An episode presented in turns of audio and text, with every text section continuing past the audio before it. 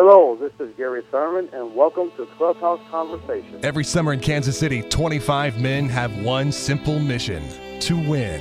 Starting pitchers, corner power hitters, middle relievers, speedy gloves up the middle, closers, utility infielders, backup catchers, and they're each remembered here. From 1969 to last year, all Royals careers have been preserved with the most comprehensive collection of facts, memories, and stories in existence. Welcome to Clubhouse Conversation. And welcome back to yet another edition of Clubhouse Conversation, the place where we catch up with all your favorite current and former Royals players year round with myself, Davo. And you can always subscribe, by the way, on iTunes to get all of our interviews downloaded directly into your iTunes here through the website on clubhouseconversation.com. You can stream the interviews through the site or you can download them here. Also, subscribe to us and follow us along on Twitter at Royals Clubhouse. We are also on the Facebook as well. And here we are sitting in late March of 2016, getting set for opening day. And I'm so excited to speak with one of my favorite Royals of all time probably top five favorite Royals of all time, for sure top 10. And I'm talking about Gary Thurman, who played for the Royals from 1987 to 1992. How exciting was Gary Thurman to watch play? So fun. Played in 325 Royals contests. I saw him play between Omaha and KC. Known as one of the fastest men in the game, he led every single level of the minor leagues in stolen bases except for Double A, and that was only because he got called up to Omaha for a week and he barely missed out on that. Stole bases left and right, 70 of them one time, for example, at Fort Myers back in 1985. Gary was a first round selection of the Royals out of Indianapolis in 1983. Out of high school, had a chance to play football, but signed with the Royals instead. And of course, had a nice long career in baseball. Also played with Detroit, Seattle, and the New York Mets after his times with the Royals. Nine seasons at the major league level. And ever since then, since 1999, Gary's been either a minor league manager or a major league coach or some sort of scout or field coordinator at the major league level. And he currently is the outfield base running coordinator for the Washington Nationals here in 2016. And Gary joins us from spring training right now in Florida on Clubhouse Conversation. Gary, first of all, thank you for your time. And second of all, how's everything going with you? Oh, everything's going fine. Having long days here in spring training uh, but loving it at the same time. Yeah, you are uh, traveling a lot, serving as the outfield and base running coordinator for the Nationals. A busy man these days. Kind of talk about that job and uh, how enjoyable that's been. Um, well, I'll tell you what. We just last year we had uh, our first three picks in the uh, in the draft for outfielders, so I'm very excited about that. Uh, it is a lot of traveling, uh, a lot of hotels, and a lot of uh, plane flights but um, you know it's something that I love, so I don't mind it one bit. Yeah, you guys got a, a very exciting organization over there, hoping to see a Royals Nationals World Series here uh, in the near future. Now, now speaking of the Royals, 2014 World Series, 2015 they won it. Was it uh, was it pretty exciting for you as a, as a former guy to, to see your old team in there? Yeah, it, it, it really was. Um, you know, I still have some friends over there, and I was very happy for them. You know, it's like my alma mater. Yeah. Um, I was drafted by them and, and played for them the first uh, 10 years of my career in the minor and the major leagues. Uh, very happy for the organization. Yeah, and you're an outfield guy, so it's got to be fun to see, uh, you know, Alex Gordon and Lo Cain and Jarrod Dyson and those guys on defense, right?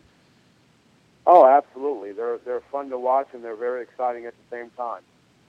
Yeah, well, we're uh, going to talk lots more about KC here in a bit, uh, but I want to start off with your with your childhood then in uh, in Indianapolis. So you went to uh, Indianapolis North Central High School. You are both an All-State quarterback. You are a Prep All-American in baseball as well, which is especially impressive since you didn't you know play baseball until your last couple years of high school. So football was kind of your number one love growing up. I know, uh, you know, but what made you choose to go out for baseball before, before your junior year there?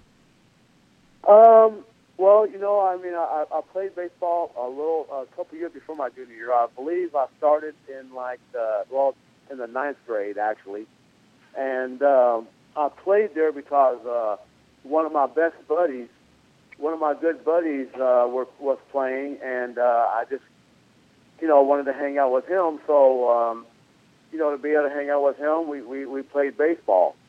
Um, you know, it, to me, it wasn't a very exciting sport. It was kind of boring to watch on television.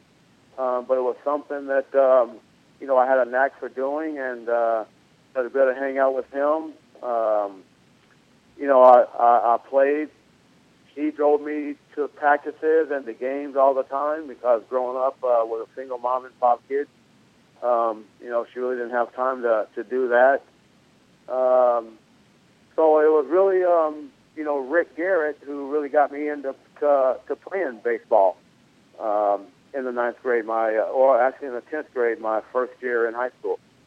Yeah, and you you mentioned the the five kids. So you had what a, a twin sister and triplet brothers. Is that correct?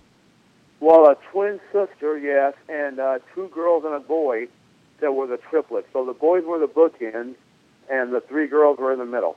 Wow, that's awesome. Uh, now, before we talk about the Royals, then, so you mentioned, uh, you know, we talked about football a little bit earlier. So, am I right in guessing you were probably a Colts fan growing up? Um, yeah, you know, I remember them. I, I, I remember watching them on television, um, coming from Baltimore in the middle of the night uh, with the vans coming down there, um, you know, from Baltimore and kind of sneaking into Indianapolis. So I remember that well. And from then on, I have been a Colts fan. Okay, well they've had uh, had some great had some great years, and good old Peyton hung them up, I guess, uh, here recently. So, so which universities were recruiting you to play football then? Um, well, I had I had a lot more universities recruiting me for playing football than I did baseball. Really? Um, I had signed a um, NAS, uh, uh, uh, conference letter of intent to go to Purdue because um, I kind of wanted to follow Ray Wallace, who was my running back when I was a junior. He was a senior. He went to Purdue, and I was, um, you know, kind of kind of following his footsteps. I, I got recruited heavily by, um, you know, all the colleges in uh, in the Indiana. IU, Purdue, Indiana State, uh, as well as some of the uh, a lot of colleges outside the conference. Um, but my final choice, uh, because I was being heavily recruited by a lot of by a lot of schools, my final choice to uh, to go play football was, was going to be at Purdue. Okay. Now, also, now getting back to baseball, then. So you were a prep All American in baseball as a senior. Uh, your team was 23 and one, number one ranking in Indiana. You were also a part of the gold medal U.S. team at the National Sports Festival in '82. Uh, kind of explain what that is exactly and what that experience was like. Um, yeah, we were uh, number one ranked in uh, in baseball. Uh, we got beat by Cathedral, and I remember that game well because we were winning uh, in the late innings, and actually there was a ball hit to me um, in the late innings, and I misplayed that baseball, hmm. and it cost us two runs to lose the game. Uh, and I remember that well. I know that I threw the ball to uh, to home plate, um, and uh, I forget who was the catcher at that at that point, but I know I threw the ball well, and uh, I kind of short hopped him. It was something hard to handle, and a couple runs scored, and we just didn't rebound from that. So that was pretty disappointing because I, I believe it was the very first round in the state championship that we lost. Yeah. Uh, against that team, but um, you know, I had I had gone to a um, to a tryout with the with the Kansas City Royals um, with Rick Garrett um, and Roger Snyder and um, you know, I, I didn't know a lot about baseball. Uh, I went in blue jeans and I ran a good 60, and I, you know, I always had a strong arm being a quarterback. Uh, and I threw the ball well, and I got invited to stay for the uh, for the game. I can remember that we had there was a, I forget his name, but I, he was at one of the schools that we had faced before, and I thought he really threw really hard because you know the inexperience I had in playing baseball, and uh, and I, I remember they clocked him at like 82 or 83 miles an hour. so you know when I when I, I I guess I was kind of on the radar at that point, and I got chosen to play in the uh, National Sports Festival, which was just like a pre-Olympic thing uh, back in 1982, and uh, played with a lot of uh, people. In uh, I played for the North team, and uh, we ended up winning the championship. And I remember a few of the guys that I had uh, played with and against uh, also played against in the major leagues at uh, you know uh, uh, about five six years later. Oh, very cool. So lots of talent there. Um, and speaking of talent, a guy that can scout it with the best of them. So Hall of Fame baseball scout Art Stewart is kind of credited with uh, with discovering you. So before we talk about draft day and choosing the sign, kind of take us back to your very first memories of Art. I mean, do you have a specific time where you first saw him or you talked to him? Um, well, you know, they came um, the the first time that uh, that I can remember seeing him uh, was at uh, one of the tryouts. I came to the high school uh, along with uh, the major uh, major league scouts who had scouted uh, for many of the major league teams. I just think he was like a, um, not an area scout, but a, a, a little bit bigger than that, who just came in to um, you know just to see the talent. And uh, but the fondest memory I, I remember about Art when he when he came to my house to sign me. Um, you know, they offered me a contract, and uh, you know, I, I just took the very first offer that that they took. um, you know, I didn't know anything about the draft system or anything like that because I was a football player, and um, you know, football players go from high school or go from college right to the you know professional level. So, you know, I thought I was going to be on television the very next year.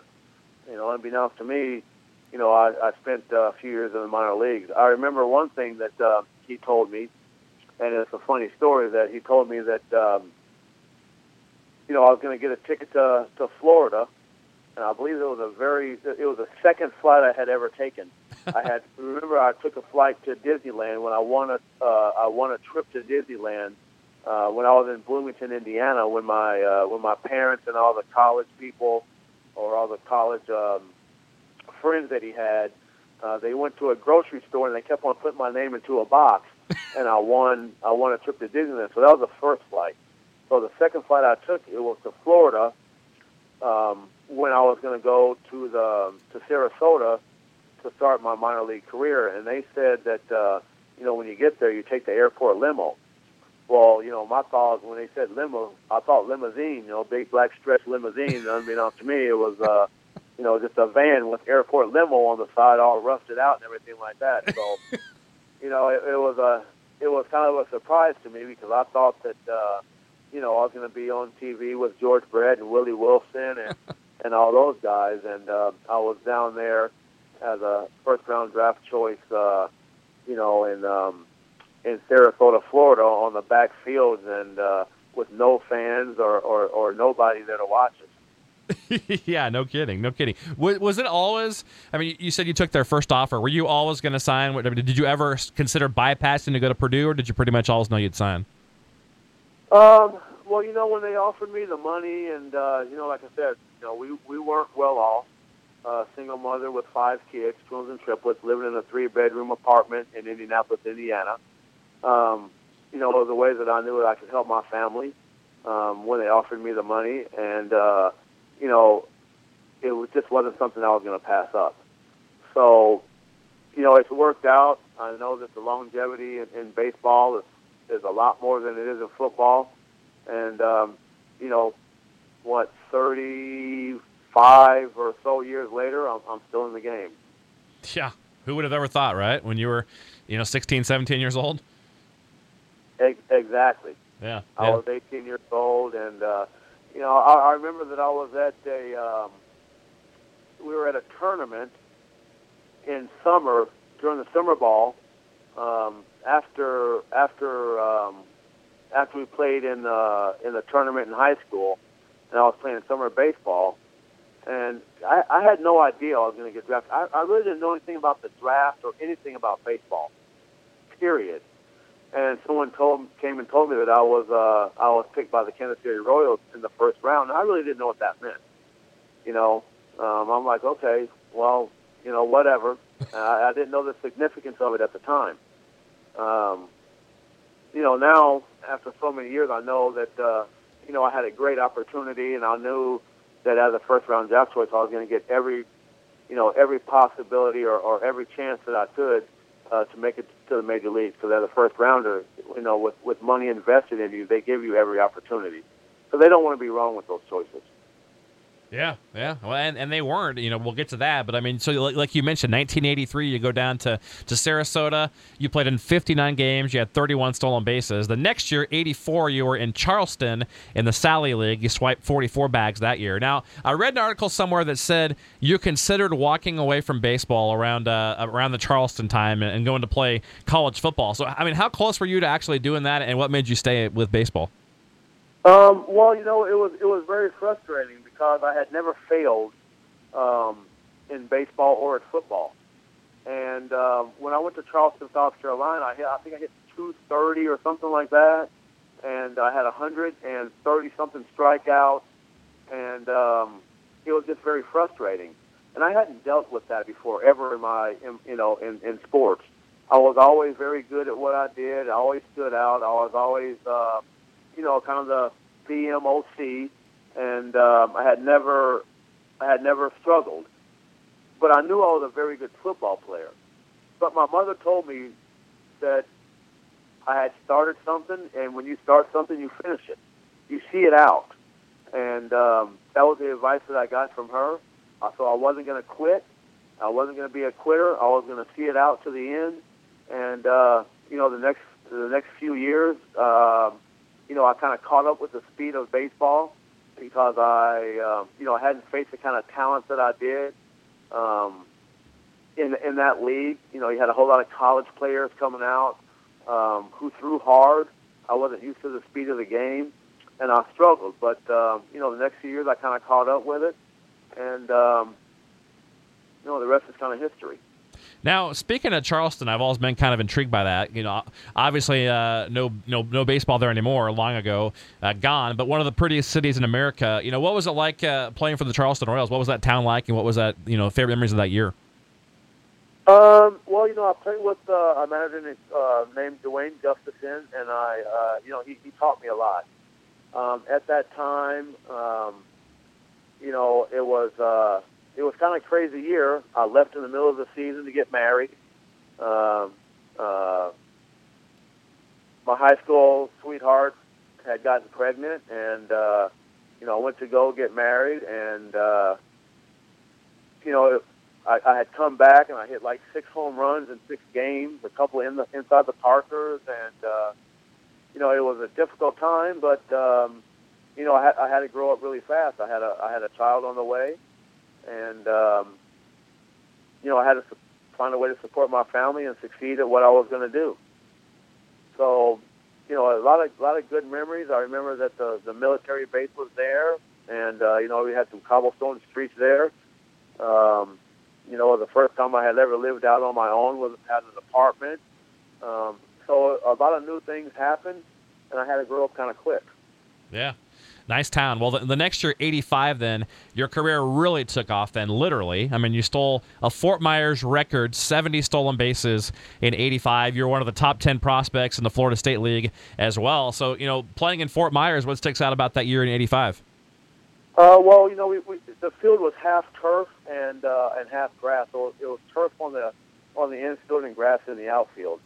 Um, so I felt you know, I, I felt really comfortable on the turf. It felt like you know it was very fast. Had a lot of infield hits. Didn't have any home runs that year at all because we played in big ballparks. It was, you know, Major League spring trainings were. Um, so I learned kind of like the type of player that I was. That speed was my game.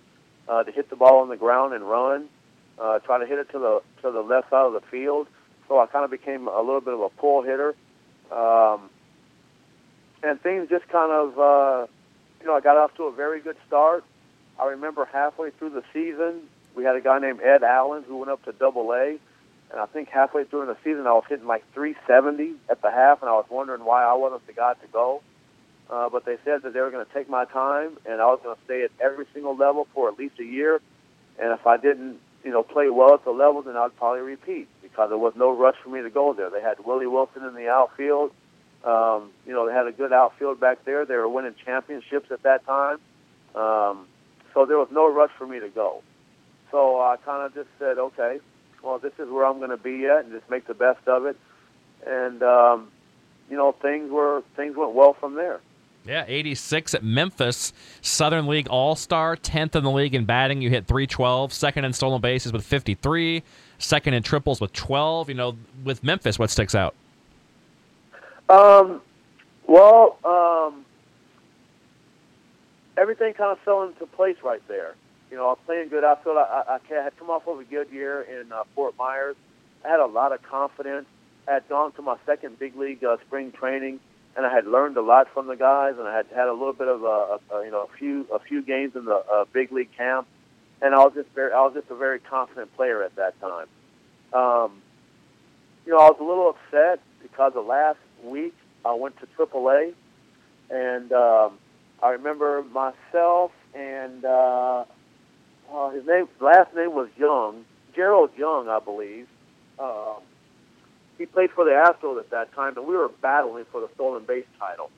And I went there uh, to AAA with the lead um, in stolen bases, and uh, I got a couple of stolen bases in AAA, but he passed me uh, with stolen bases uh, after I had gone to AAA for a week. So I was kind of disappointed, you know, because I had led the I had led the league in stolen bases uh, in uh, in rookie ball. I led the league in stolen bases in uh, low A. I had led the league in stolen bases in high A, and uh, then I went to there and I wanted to lead the league in stolen bases again, and they kind of took that opportunity away from me just to give me a little look see for a week in AAA because they probably knew I was going to go there the next year. So it was um, it was bittersweet, you know. Um, I went up to AAA and played in Denver for the last uh, for the last uh, week, and also played a couple games in Omaha but I lost the stolen base championship uh, because of it. Okay, that that, that makes sense. I, was wondering why I went down to second there. um, yeah, that was uh, so. That was also the year uh, the year of Bo Jackson that made his professional debut uh, with you at Memphis. There, uh, do you do you remember much uh, about Bo that year, and what was that like? Um, well, you know, it was a media frenzy uh, there. our our coach was Tom Tommy Jones, and um, you know, I, I had a great year there. Um, you know, it wasn't overshadowed, but Bo, you know, coming from football, um, who was a Heisman Trophy winner, you know, he got a lot of attention, which was fine with me. You know, I, I really didn't need a lot of attention. I really didn't want a whole lot of attention. Um, but I felt that, you know, if he hadn't been there, um, then my career might have taken a, a, a lot of a, a different turn.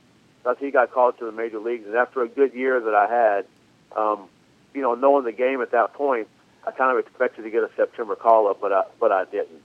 But um, you know, hey, the man upstairs, he has a plan for you, and uh, it just wasn't the time for me to go. And um, and you know, in all likelihood, it, it was probably the best thing for me uh, because I've had a you know a, a career in baseball that's that's been wonderful. I've gotten a chance to teach and uh, uh, uh, touch a lot of young uh, uh, young men's hearts and uh, and teach a lot of the the guys uh, the, the game.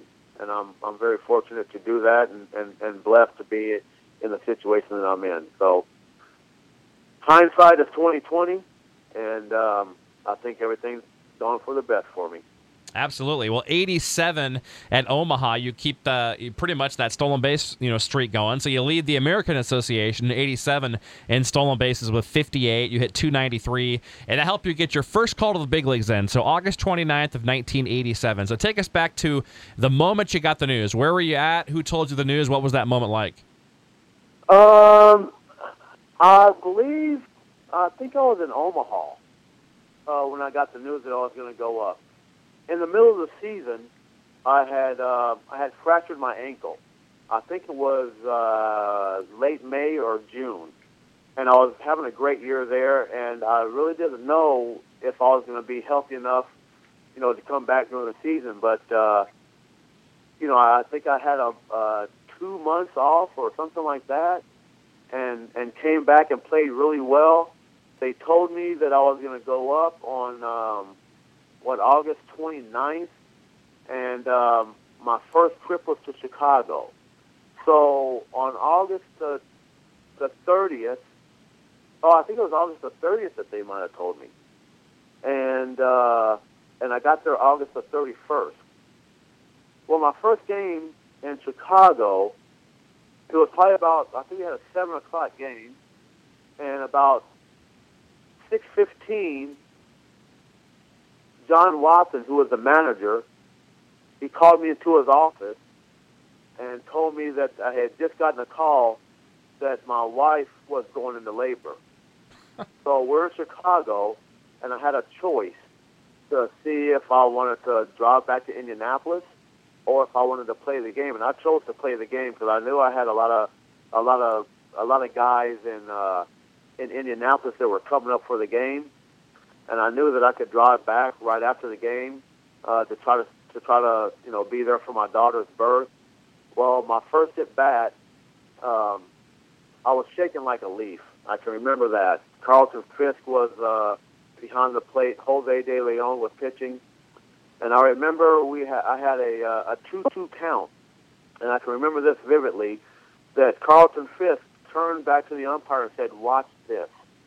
So I had never seen a slider like Jose, Jose De Leon, and he threw me the slider, and I struck out, and both the the umpire and Carlton Fisk kind of chuckled, so they knew that I hadn't seen you know a pitch like that in the minor in the minor leagues, and it was the first time that I had saw it in the major leagues. So I believe he, uh, you know, in a two-two count, he had thrown me two fastballs, uh, a changeup, and uh, and something else, and then they got to the two-two count and uh, and threw me the slider. So uh, I struck out my first at bat. I can remember my very first play in the field. Um, since I had been in high school, uh, I always played center field. I had played center field all the way through my minor league career. My very first game in the major leagues, I played left field. so I wasn't used to the different rotation of the ball, the different spin on the ball, and things like that because center field is pretty much true. And, uh, you know, I was kind of embarrassed. Luckily, I had John Wathan in AAA uh, as a manager before he went to the major leagues and before I got called to the major leagues. So he knew I could play the position. Now, if it had been a different manager, I might have spent one day in the major leagues and went right back to AAA. yeah, that bad, huh? Yeah, it was. It was that bad of a route. Wow. Now, how about so? Didn't you didn't you end up getting in your car and making it like Mhm. right after your daughter was born or something too? Yeah, I, I made it like an hour after my daughter was born um, to um, to Indianapolis. So I missed. I didn't. I was not in the room when she was born, but I got there shortly after. So I call her my big league baby. That's great. That's It was nice because you know I had big league insurance and they paid for almost all of it. That's great, and you made it there right after. So th- then the, the final day of 1987, uh, a special moment shared. Then, so you a double steal with Willie Wilson. Tell that story. Um, well, Willie Wilson, he was in the uh, he was in the hunt to uh, to uh, win the stolen base title, and um, I was on second base and he was on third base, and he needed that stolen base. So, you know, knowing that, and um, you know, knowing that he needed that stolen base, and I was ahead of him because I was batting ninth and he was batting first. Um, I, I had to steal that base because, you know, he he was in the hunt. So I stole third and he stole second. I think, and I'm not positive, I think Harold Reynolds beat him out for that stolen base title that year, but Willie wasn't that far behind. But I knew I had to steal the base to give him an opportunity to get to get another bag, and we did it successfully. Yeah, it's a great story. And then uh, the, the next year is 1988. So you were between Omaha and KC with the months of June and September in Kansas City. That second year of 1988, anything stick out about that year? Um, well, you know what? Spring training. Um, I found out that uh, you know you, you can't. Uh, you know, it was a lot of pressure because I really wanted to make the big league team, and I know it was uh, Gary Thurman and Bo Jackson's show. Uh, I had I had uh, really, you know, I in in in, uh, in '87, you know, I played every single day uh, in left field. That was his position. Um, I had, you know, kind of taken it away from him, and uh, you know, I felt like it was my job to lose, but I put a lot of pressure on myself um, to, uh, you know, to to go out there and play well. And so I found out that you you can't you can't go out there and uh, you know and put that kind of pressure on yourself uh, to try to play well. you know, you just have to relax and let the game, you know, come to you. You can't force it. So, you know, I, I was really disappointed when I didn't make the big league team uh, out of spring training. Um, and I learned a lot about, uh, you know, playing under pressure and having to relax and, and playing, you know, with emotion, but uh, but but not but not pressure. You know, you know, kind of kind of taming that you know that emotion inside of you and not forcing and not forcing the game. So, you know, that experience really helped me out going um, you know going back and forth to the minor leagues, and uh, you know that's that's an experience that, that I can share with uh, with the with the with the players that I teach now. Is that uh, you know whatever's going to happen, it's, it's going to happen. You just have to go out there, have a short memory. You know, you can't say, "Hey, I did, I got one hit today, so I need three tomorrow," or "I got no hits today and no hits, you know, tomorrow, so I need four the next day." You can't play with that kind of pressure on yourself. You just have to play, and uh, you know, trying to trying to minimize, uh, you know, those at bats and uh, and make some adjustments on the fly. Yeah, I'm sure 1989 would be a, a good learning lesson for you, too. So, your first big league opening day roster, but then you pull a groin late in spring training, you go on the DL. Then you go back with a sprained wrist in June as well. But one good thing from that year is you tied the American League record. So, you went 16 for 16 in stolen bases. So, I mean, who do you credit most for your development as a base runner? And then how special was that 16 for 16 for you? Uh, Joe Jones was, uh, you know, he was kind of my mentor. I had him and as a rookie uh, in, in rookie ball, and then uh, you know when I was coming up through the organization, he was uh, you know he was a, he was a coordinator, um, so he had a very a, a lot of influence on me, and you know I take a lot of the things that he did even to this day in my teaching, you know about teaching with confidence and letting the guys be successful even in practice. Um, so you know it took a lot of studying you know the pitchers and uh, knowing their tendencies and things like that. And um, you know, as a pinch runner all the time, um, you know, I, I just knew my place and I knew what I was supposed to do. As a base stealer, I knew that everybody in the ballpark knew that I came in there to steal a base, and I think that was a satisfying part about it is that everybody in the ballpark knew I was going to steal a base, and they uh, and they never caught me for the whole year. So I know that Paul Molitor, uh, he broke that record. Uh, you know, a few years after I had set that American League record for stolen bases and not getting caught in a single year. Um, but you know, it, it was uh, it was satisfying. I, I knew what I could do. I knew what kind of ball player I was, and um, you know, I just did the best job that I could. Yeah, you guys as a team won 92 games that year in 89, but Oakland never lost. There was no wild card, so that kind of stunk. And then the next year, 1990, you split between Omaha and KC. A memorable year at Omaha because you just about damn near won the batting title. You hit 331. You won MVP of the uh, American Association Championship Series. You went 15 for 27, which is 533. So, you know, take us back to the whole thought process of being in a batting title race and, uh, and winning that title in Omaha that year. Um, well, you know, I'll tell you what, I, I was, uh, you know, I, I had gotten sent down, um, and they told me that they wanted me to go switch hit. Uh, they said that, you know, I was having trouble with the slider from right-handers, and they wanted me to go switch hit. Well, I had tried to switch hit uh, in 1984 and in 1985 in instructional baseball.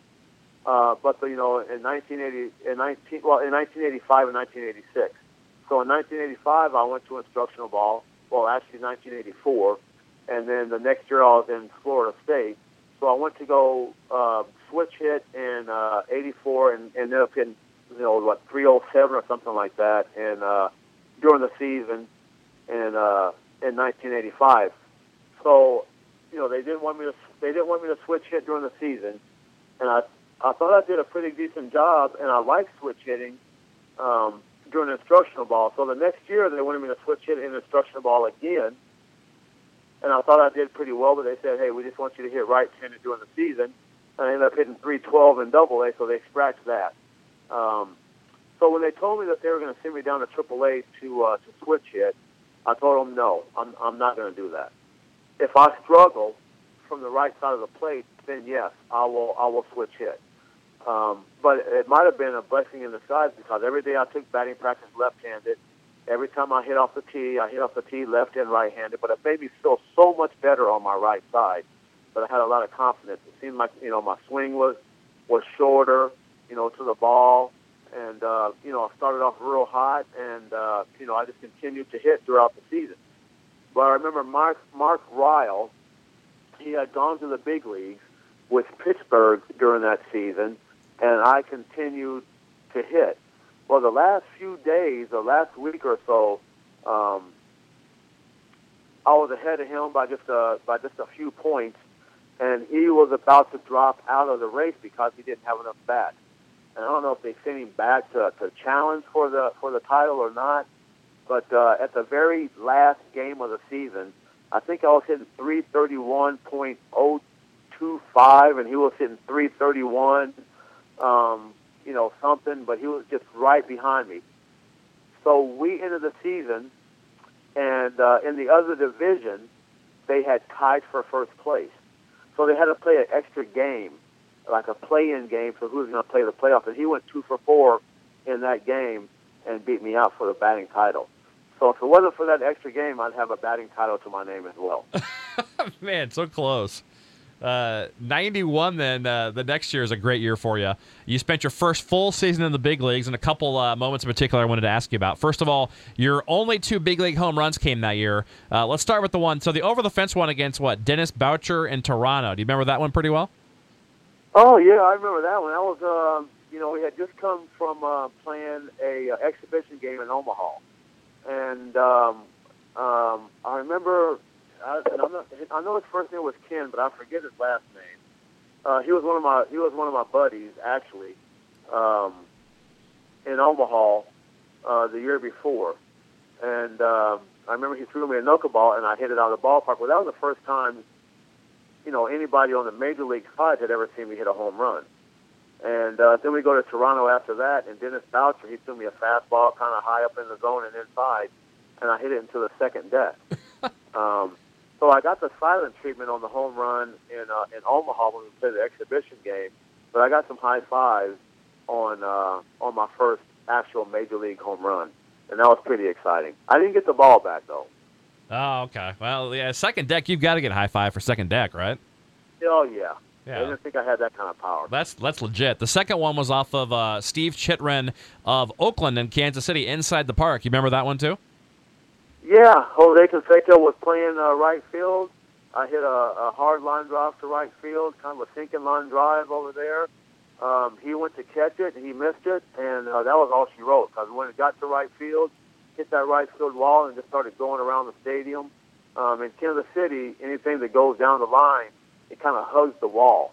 So, um, yeah, once he missed it, I knew it was an automatic triple. Um, I didn't know it was going to be inside the home, uh, inside the park home run, but Adrian Garrett, uh, our third base coach at the time, he sent me, and I made it pretty easy.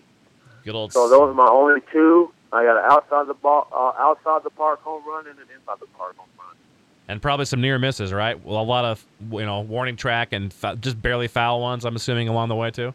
Uh, yeah, well, you know, I mean, I, I wasn't a big guy. Uh, that's about all I had was warning track power. That's why I had to hit the ball on the ground and run like hell. Yeah, and it worked. Well, uh, the, the tough thing about that 91 season, then John Wathan uh, is fired, replaced by Hal McRae. Uh, what do you remember about that transition, and, and how'd you like playing for both of those guys, Duke and Mac? Um, well, I'm going to keep this one short. I loved playing for uh, John Wathan. You know, I had a great time. He taught me a lot.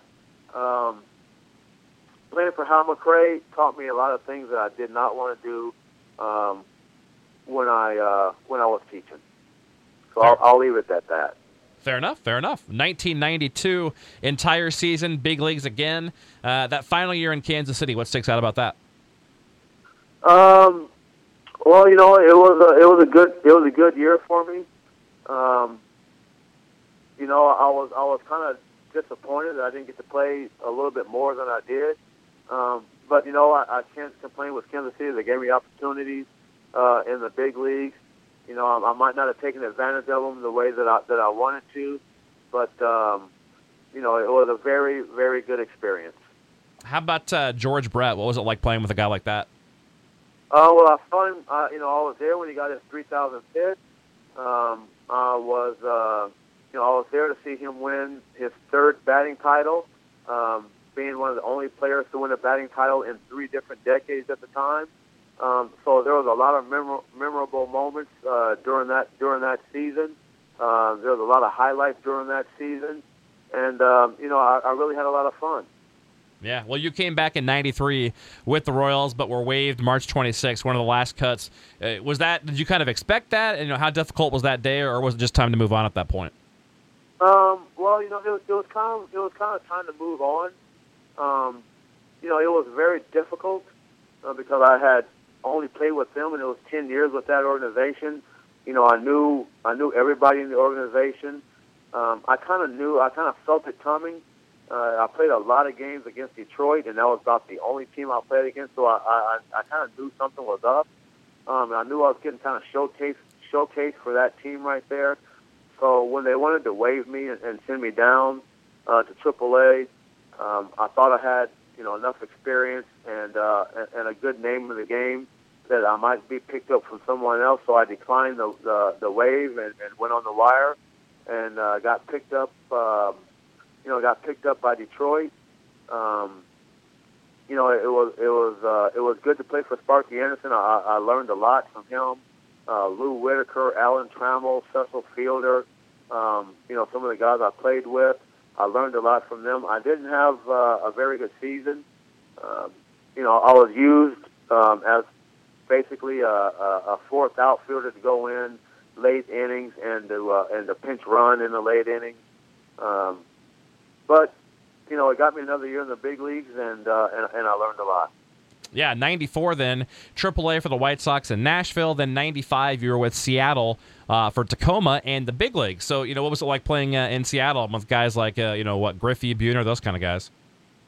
Yeah, you know, I went to Seattle and I, and I, I continued to have a good year. Um, I know I was getting a divorce that year, so I put a lot of concentration into everything that I did on the field. Um, to keep my mind off of the things that were going on at home. And, um, you know, I kind of rebounded and uh, had a good year there. I know Ken Griffey went down uh, that year when he had when he made that great catch, but he broke his wrist on the wall. Oh yeah. They tried a, they they tried a couple of guys up there in the big leagues. Uh, some of the guys were on the roster. You know, I understand that now how it works. Uh, been on the other side for so long uh, with the roster spots and the waivers and everything like that. Not wanting to lose a player. Um, some of the younger kids that went up, they, they kind of struggled. I was kind of a veteran at that time. Um, you know, I think I was 30 at the time. So I was playing, um, you know, with, with some younger kids. And uh, went there with Lou Piniella, um, who was the manager at that time. And uh, I, I played well. Um, they made the playoffs that time, but I wasn't on the playoff roster because Ken Griffey had come back uh, at, at that time. Um, but it was a good experience playing for a hothead uh, in in uh, Lou Piniella. Um, you know, you always had to be, you know, ready to go because you never knew when, when you were going to get used. And um, you know, playing with guys like Edgar Martinez and Rich Amaral and and Ken Griffey Jr. Um, it was a good experience. Yeah, then the Mets in 96 and 97 between Norfolk and New York. How about your favorite memories as, as a Met? Uh, well, you know, uh, I tell you what, playing for Bob, Bobby Valentine, it was a treat. I played for him in uh, in AAA and in the big leagues. Um, you know, he had a little different style. You know, I can remember guys like uh, uh, Benny Agbayani out there, and Lance Johnson, Bernard Gilkey, um, some of the guys that I had come up with.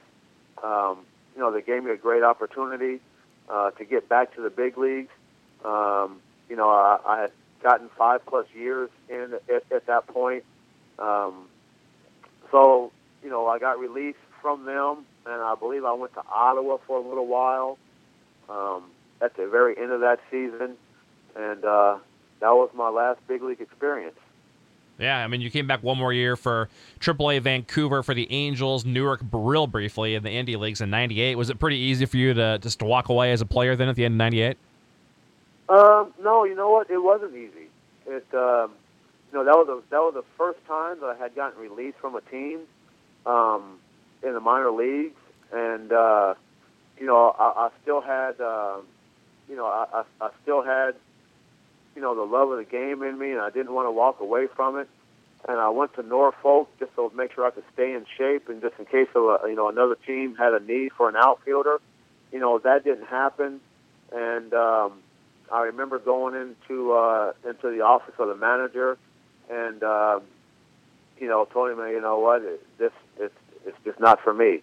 Uh, being in being in in that league, and uh, you know, I, I mean, I, I remember just bawling my eyes out when I had to leave the game and uh, you know it kind of hurt, but uh, you know I knew it was time. I was 33 years old at the time. Um, you know my body just wasn't the same. I knew I had lost a step in the outfield.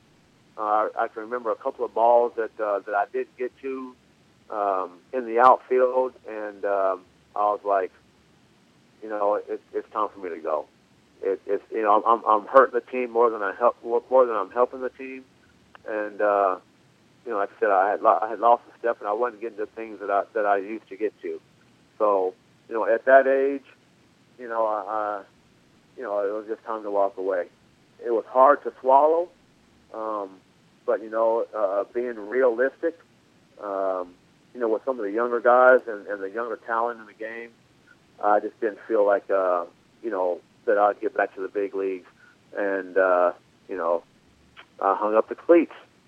You did, but now you've had quite the resume as a professional manager, coach, organizational coordinator. So AZL Mariners 99, uh, the Timber Rattlers, you managed them from 2000 to 2002 there in Wisconsin. Then you did the Inland Empires in 06. Then in 07, you were uh, minor league outfield coordinator with the Mariners, a major league first base coach as well uh, minor league outfield and base running coordinator for the Mariners from 08 to 11. Then 2012, first base coach of the Mariner or Marlins. Sorry. So I mean, lots of teams here. Do you, I mean, do you have like an ultimate dream job in pro baseball someday? Um, you know, I, I just love to teach. You know, I mean, I, I think I can make a difference uh, with the knowledge that I have of the game. Um, not only the skill wise, but um, you know the things that I had that I had gone through.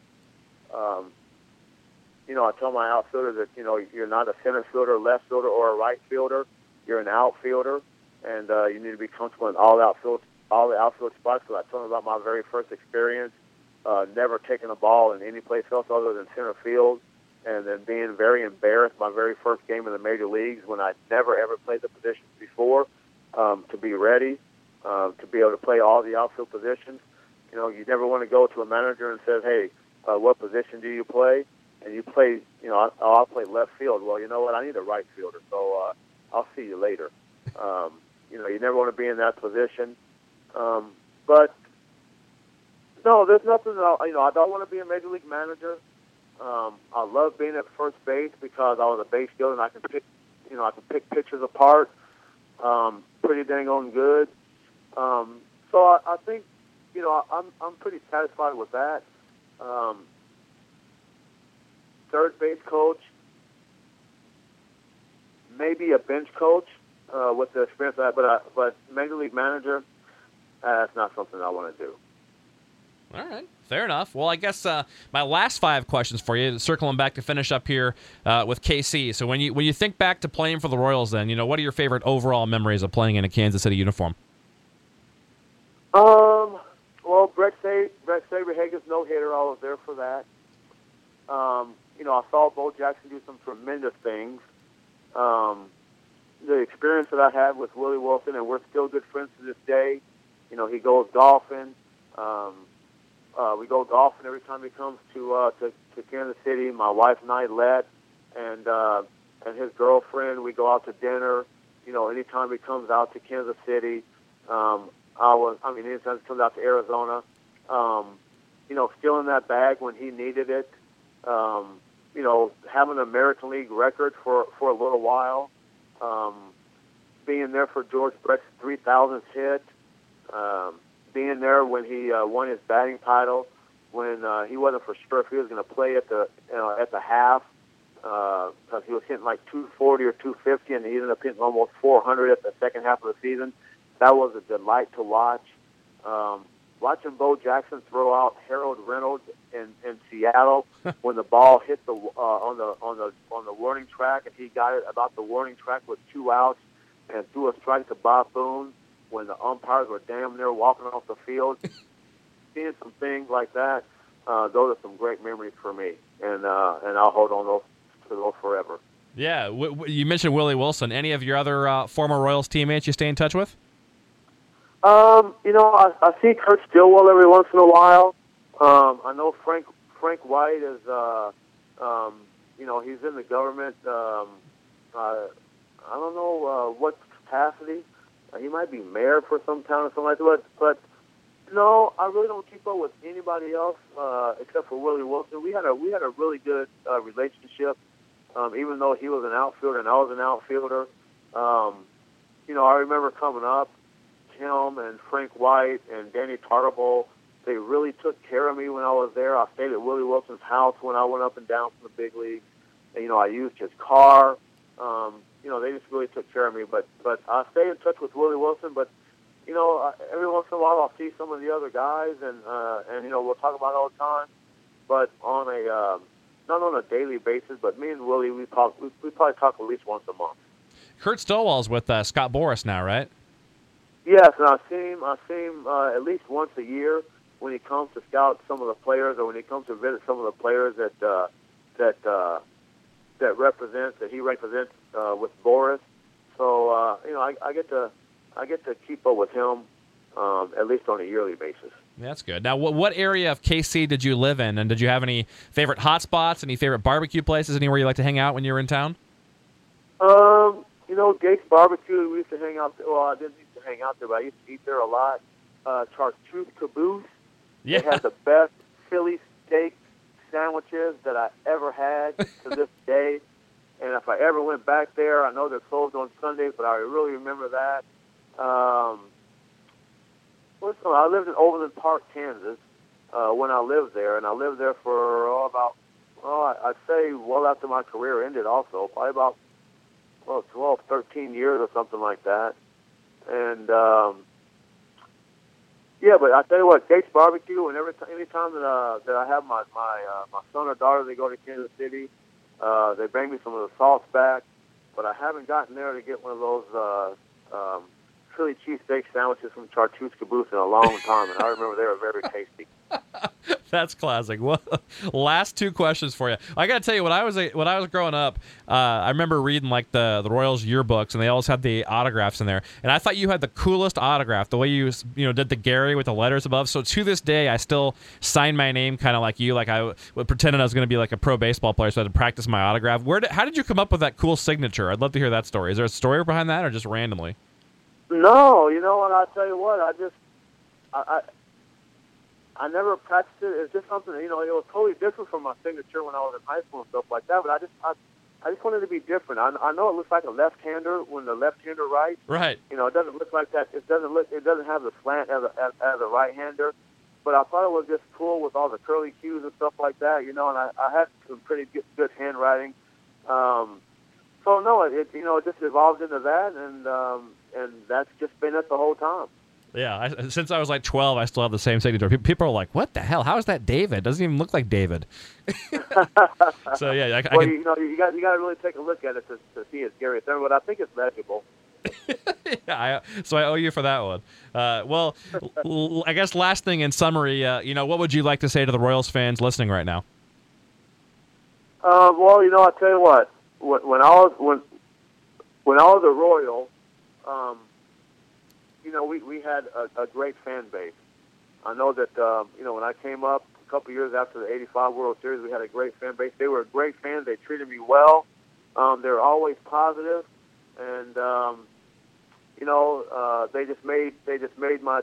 I you know I can remember um, um, one of the times that um, that I was in out in the outfield, and I forget who we were playing, but I remember there was a man on third base, and there was a high fly ball hit to me, and uh, and I threw a strike to home plate, and he didn't score, and I remember one pitch or two pitches after that, they hit another ball to me in left field, and this was 1987, and uh, and I threw another strike to the plate, and they didn't. He, he didn't score, and I remember after the, after the inning, I went into the dugout, and I got called out by a standing ovation, and I get chill bumps to this day just thinking about that because they really knew the game, and it wasn't something I had done offensively, but it was something I had done defensively um, that they were really impressed about, and uh, I can remember that to this day.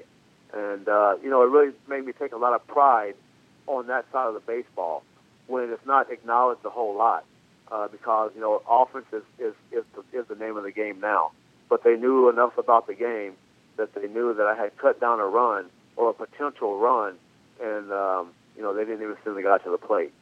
So you know, kudos to them for knowing the game on both sides of the ball, and uh, it was a great experience playing in front of them.